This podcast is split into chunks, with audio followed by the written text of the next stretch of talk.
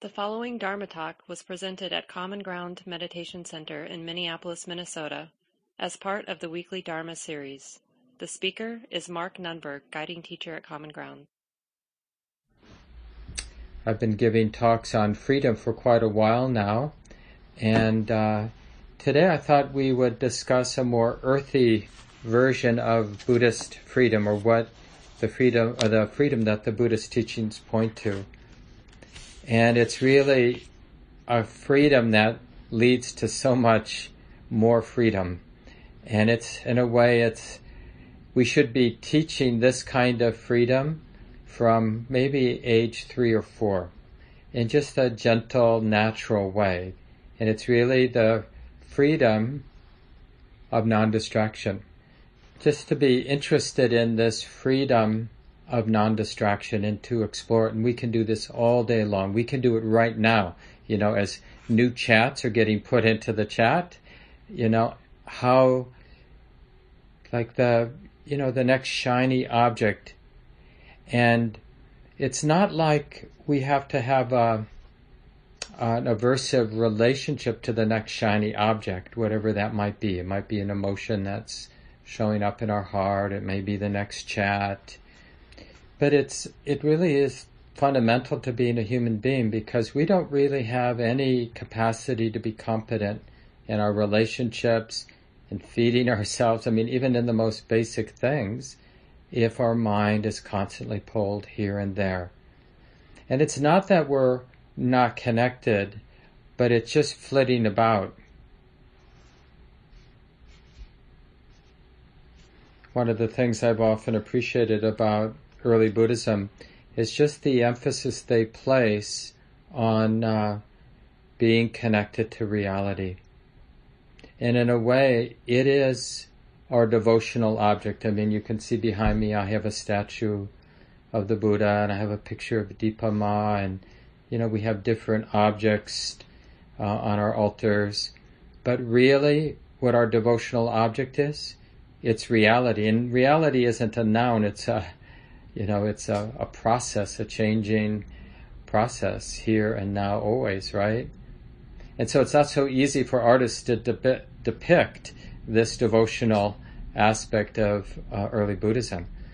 But we should understand, as practitioners, we should understand if we're going to get down on our knees and put our head on the floor because we're moved with that devotional energy, it should be because we're devoted to the present moment we realize in a way it's all we have. And to be disconnected from the present moment is a real, comes with a real risk, right? We miss our life quite literally if we're not connected to the present moment. The nuns and monks in the monasteries, Theravada monasteries, they chant homage to Dhamma, to Dharma, the way it is, to the present moment, to reality. Now let us chant in praise to the Dhamma. This is how the chant goes. It's usually done every morning at a lot of the Theravada monasteries, some lay centers as well. The Dhamma, right, the teachings that point to the way it is, are well expounded by the Buddha.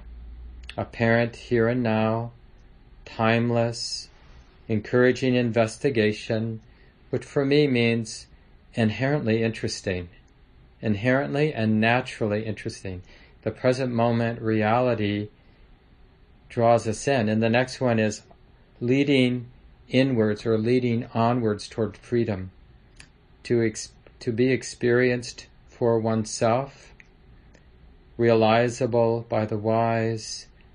I chant my praise to this teaching. I bow my head to this teaching, to this pointing out of the present moment. And I encourage, especially those of you who are willing to be a little creative, I encourage you this week, you know, because I'll probably pick this topic back up, not next week, because when we'll be teaching, but in two weeks of non distraction.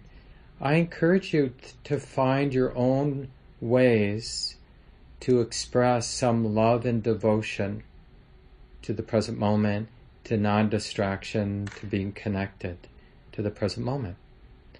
and to really start mapping out in your own subjective experience that having been lost in thought and now returning, like the, you know, being a good Catholic, we learned the prodigal son who went off and was naughty for a while and then returned home, right? And there's a little of that, you know, where the mind has taken some bait and now is obsessively worrying or planning or imagining or fantasizing, whatever it might be, problem solving.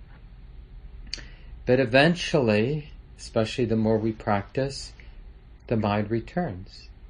Oh, thinking is like this. Having been lost in thought, the reverberation is like this. And there really is a sense of homecoming. And we want to cultivate that sense of being present as our real home. More than, you know, how they say uh, the sense of smell is like uh, deep into the brainstem. So, in terms of memory, you know, the smell of our grandmother's home, for example, is sort of really deeply set in our hearts. But in a way, the deepest sense of uh, familiarity and home is the present moment. But we have to activate it by being interested. Is that so? We have to check it out. Does it provide, is it a kind of refuge? Is it a kind of spiritual home? Is it worthy of cultivation, this connecting, sustaining with present moment reality?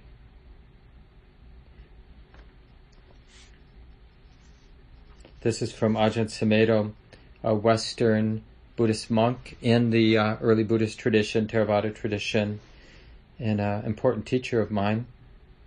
He writes, and this is from his book, The Mind and the Way. Meditation is a way of opening to Dhamma. You're opening to the truth. So not a conceptual truth, but the, just the more non-conceptual, direct, immediate opening to the reality. And you could say to the reality of these six senses being known.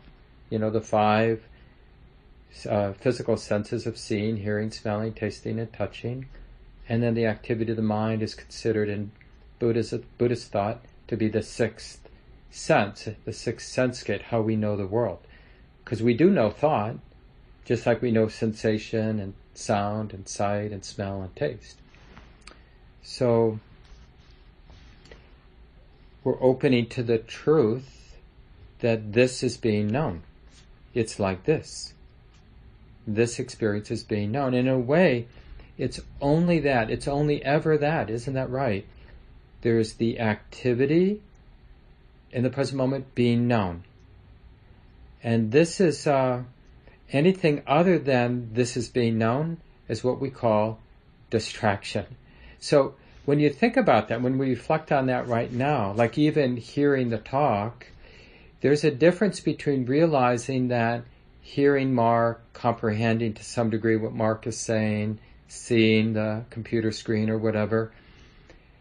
Oh, this is being known. No, you don't need those words to go through your mind. This is being known.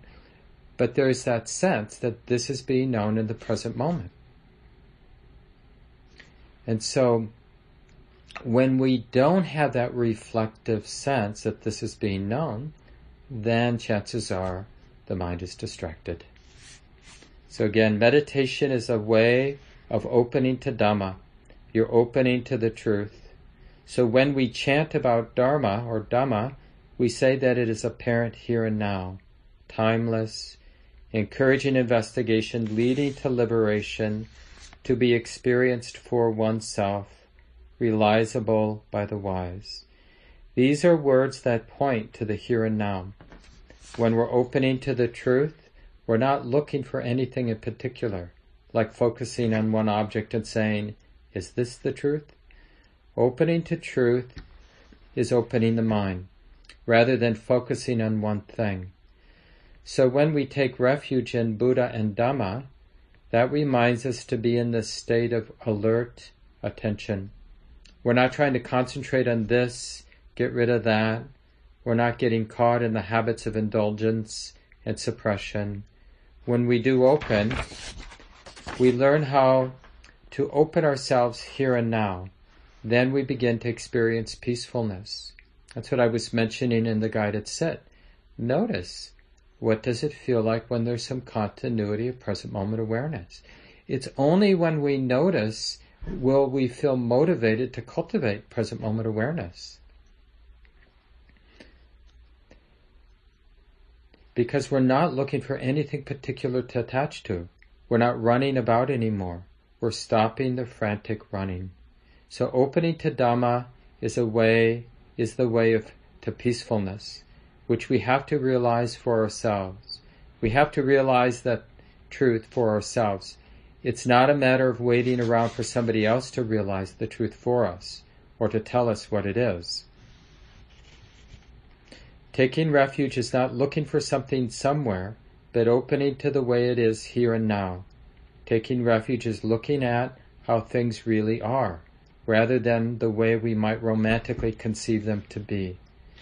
And this is the thing is we we've gotten into this habit of preferring our thoughts about reality to reality. In a way, it's the root of our neurotic tendencies, is we prefer our thought. We seem more comfortable and more secure with our thoughts about things than we do with actually being open to the way it is right now. And that can be changed. We have to kind of cultivate that relationship by going back to it and it's really a matter of growing up spiritually, you know, or maturing spiritually, where, because when we're attached to our thoughts or other people's thoughts, there's a kind of naive hunger that some conception, some story, some way of telling myself what's happening is going to be fundamentally more satisfactory, useful, functional than just being wide open and present. And it's interesting, we think, you know, I need a defined narrative of my life before I can live my life. it's like the one of the stories in the Buddhist tradition from the time of the Buddha, he used it. It's like the house is burning down and we refuse to leave the house even though it's burning down unless people tell us who started it, what kind of fuel did they use to start it, and where in the house did they start that fire because we want the story as opposed to realizing, you know, it's getting hot and smoky in here. I wonder how I get out. You know, just dealing with what's here and now in the present moment.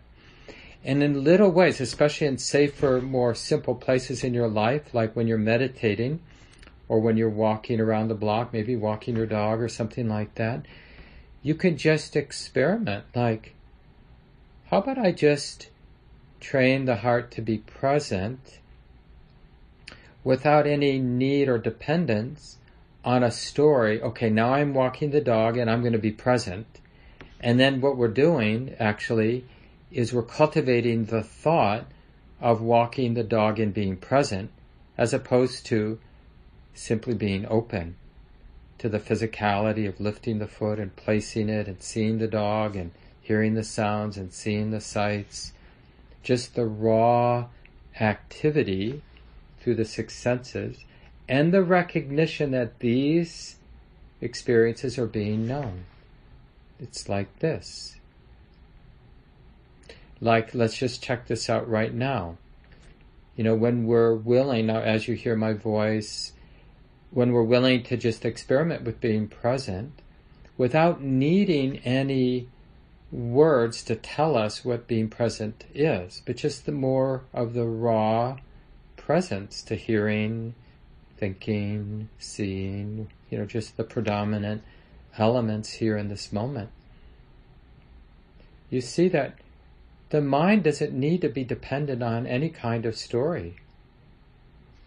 And the, the trouble is that if we don't get interested in the present moment and start cultivating some present moment awareness, we will sort of be in this loop, what we call samsara, forever and ever and ever.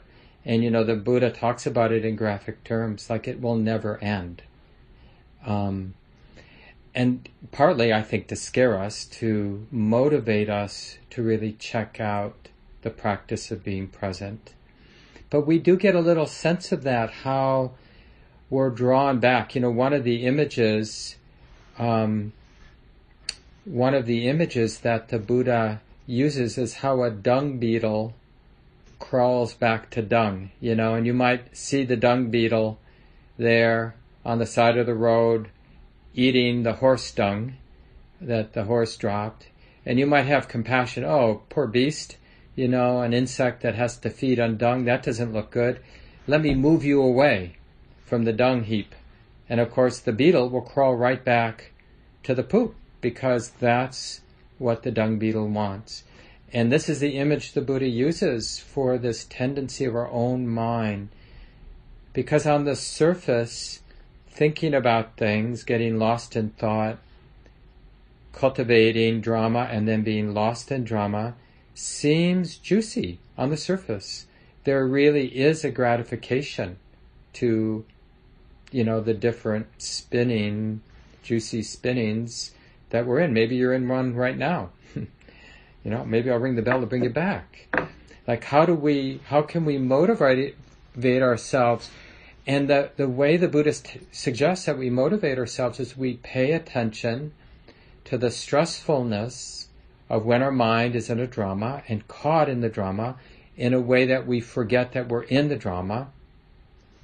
We're so in the circling of the drama that there's no space in the mind that realizes I'm really caught up in this content. That's being lost in thought. So what we need to do initially is have some space of present moment awareness, maybe just in moments, sporadic moments where it's like a drowning person comes above the water and then they are able to, oh, I'm drowning. you know, they have a moment where they're not so struggling in the drowning to realize I'm in, I'm in a difficult situation. And that's what we do, like when our mindfulness comes back online and we realize that we're drowning, that we're caught, that there's something juicy the mind wants to go back to. A little bit like when you get woken up and you're having a juicy dream. There's a, there can be a very strong desire, like, oh, I want to go back to that dream. Even when things are scary, even when the dream is scary, we just want to keep going back and back and back to that dream, to the content, because there's the heart is caught, and there's a certain, even though it's stressful, there's a certain sense that unless I see this content through, I'm going to be sort of exposed or vulnerable. And, and it's just sort of a setup, like vulnerable to what? Vulnerable to not knowing where this thought stream goes. Well, can't that be okay? It's like we can ask ourselves all kinds of questions like, what happens when I die? Or what's happening right now in Ukraine? And we can know, I don't know what happens when I die, and I don't know what's happening right now in Ukraine. Can I be okay not knowing? Like, that's the alternative to thinking I need to know and then endlessly speculating can be just, I can be with that feeling of not knowing. Isn't that possible? To know that I don't know that the present moment's like this, conditions are like this now, well, maybe that's okay to be in the moment.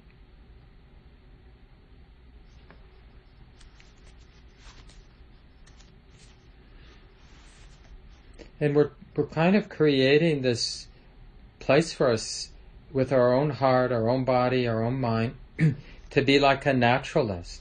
But you know, we need the contrast. We need enough calm just like a naturalist studying some ecosystem, they set themselves up, they try not to affect what's going on in that ecosystem.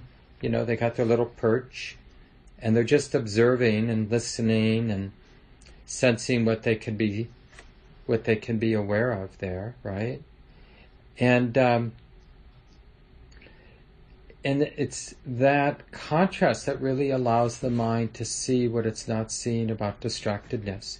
When we're really distracted, when we're really caught, it's hard to kind of get a sense of what's going on.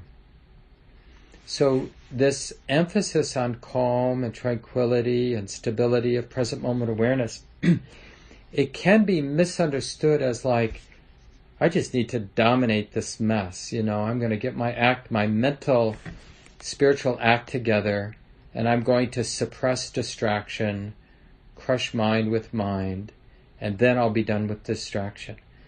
But actually, more to the point, the reason for calm and tranquility is to study the tendencies to be distracted, to study the uneasy impulses in our heart that are just sort of waiting for something to trigger some mental activity, to regurgitate the past, to react in, you know, in certain patterns that the mind has a tendency to react in.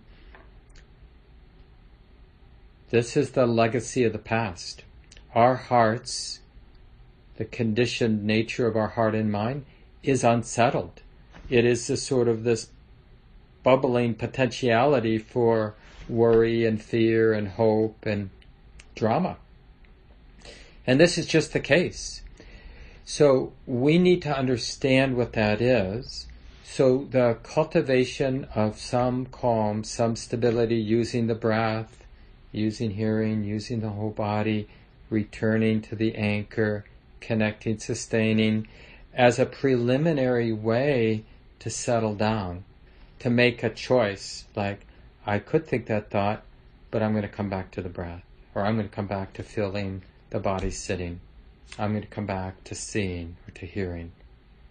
I'm going to come back to washing the dishes or walking or sitting on the couch or whatever it might be, petting the pet just coming back to something here and now, some anchor that is a useful or skillful means to realize this is here and now.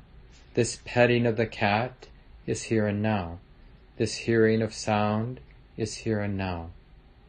And to feel the the beginnings of that unification, like collecting the mind, collecting, gathering, settling in that present moment experience, and then, when those bubbly, unresolved tendencies in our heart get triggered, to think, to plan, to remember, to fantasize, to compare, to problem solve, you know, all the different ways we worry and speculate, proliferate. When that happens, then it's going to happen in the context of being, the mind being relatively settled and clear and it will see that bubbling up of the drama more clearly for what it is. Oh, it's a natural phenomena. It's just thinking and maybe some emotion being known, being felt. It's not really personal because one of the things that gets clear when we observe is I didn't do that. You know, we see the mind very calm and settled, and all of a sudden doubt takes root or sprouts but we realize in that observation that I didn't do that. It arose lawfully through causes and conditions. But in a very natural and personal way. The right causes, right stimuli were there. And then that tendency arose. And we really start to see the impersonal nature of this drama. And it's really important because that makes it easier for the heart to let it be, to let go and let it be. Because we realize when we're not clear, we think, I've gotta get attached to that thought or this line of thought because I'm thinking it, it's me. But the more we observe, the more we see how ephemeral and impersonal it is, not worthy of grasping, not leading to any kind of satisfaction. Like we the other lie that is there with the drama is that if I think this through, it will somehow be satisfying. But uh, you know how it is when we're spinning with something, regurgitating something, it doesn't get more satisfying the more we think about it. It gets less satisfying, more exhausting. And like I mentioned in the guided sit, I think, you know, at some point we're so so exhausted by what the mind has been obsessing on, the mind just wants to drop it. But it doesn't know how to drop it. So it has to find another drama sort of like tag team dramas, you know, and it sort of another drama comes into the mind and the mind gets encapsulated or gets congealed with that drama and therefore can let go of the thing that was exhausting and heavy and not really going anywhere. And the new drama has all these senses of possibility because it's fresh. But it's just a matter of time before it, in a way, gets worn out. And I mentioned a couple of weeks ago, it's like chewing gum, you know, where when you first put that new stick of gum in your mouth or whatever, it's just got so much flavor and so much sugar. and then after whatever hour, not much left in that gum. And there's such a strong tendency to throw out that gum and put in a new stick of gum. And it, we feel so naked and alone if we just take the gum out and don't orally fixate on something else, whatever that might be, right? And that's the same thing. It's it's a very particular unpleasant feeling when we've been obsessing and then we realize there's some wisdom and awareness that realizes it and we drop it. And there's that kind of momentary feeling like, I don't want to feel what it feels like. But you know, we think, oh, that's just me without a drama. But it isn't me without a drama. That yucky feeling is the natural aftertaste, the natural reverberation of having been lost in thought. So if we want to clearly understand what that yucky feeling is, because the mind was attached, identified, obsessing, caught up, thinking this, therefore there is this yucky feeling. So if I don't want that yucky feeling, don't take the bait. Don't get lost in the next drama. Realize that thoughts are just thoughts. And we can have a friendly relationship to those thoughts. We don't have to be averse. We don't have to be afraid. And one of the things you can reflect on this week, and those of you who are able to stay for the small group in about seven minutes, you can talk about in the small group, is just to look at these three things with our habits of thinking and worrying and planning and speculating and problem solving. So, whatever your particular flavor of thinking, being lost in thought, your predominant ways to do that, to really get to know the gratification, this is what the Buddha suggests. Really know what is the juice that the mind gets. Because the mind doesn't just do something that's only stressful. There must be some initial sugar, like in that gum, to make us put that stick of gum in our mouth and chew, chew, chew. So, what is it about the mind worrying about this, planning this, remembering this, regurgitating that, problem solving this? What is it about that? What is how does that provide some gratification for the heart, mind, body? Get to know the gratification because there there is a payoff, and then get to know the drawback. Okay, so what's the drawback? Well, the drawback is that yucky feeling of addiction, like the mind gets really uncomfortable without a drama. And even while it's in the juicy part of the drama, it's actually underneath the sweetness of the juiciness is the stressfulness of needing something to chew on needing something to spin with. And that can be discerned. It's like we look right through the pleasantness of the gratification into what else is there in the moment. We're not repressing or denying that there's some juice. We're just asking, well, what else is here in the moment when I'm thinking, planning, worrying, comparing? I just want to see and feel what's here as it actually is. More honestly, more clearly, more subtly. So that's the drawback. We want to know the gratification and the drawback. And the more we get to know, honestly, those two aspects of mental proliferation or distractedness, then we can get to know the third, which is, well, what is the release or the escape? How is it that the mind can be free of distraction? What's that mind? A mind that, for moments, is not dependent on mental proliferation. There may be, in fact, thoughts, but the mind isn't feeding or dependent on those thoughts, isn't attached or taking those thoughts personally. So it's like someone left a radio on. it's just sound, you know, the mental reverberations of thought and mental images. It's just like there's a video playing. And some of those videos playing in the background, you know, or thinking mind, are really like wise, good documentaries, you know, that have a lot of useful information. And some of those thoughts are completely silly and nonsensical, and everything in between. But the mind, the heart, or wisdom has learned not to be dependent. But that's not the same as being averse to thought or pathologizing it. It's not evil.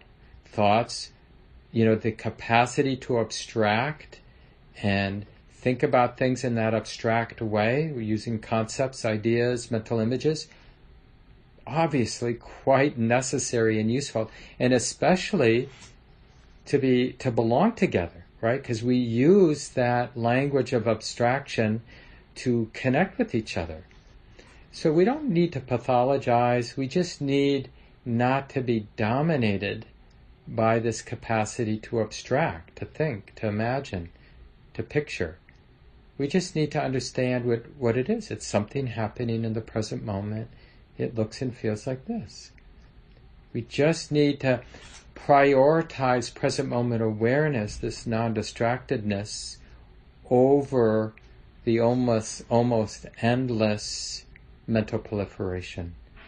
Otherwise, we are literally enslaved or caught in these tendencies of mind.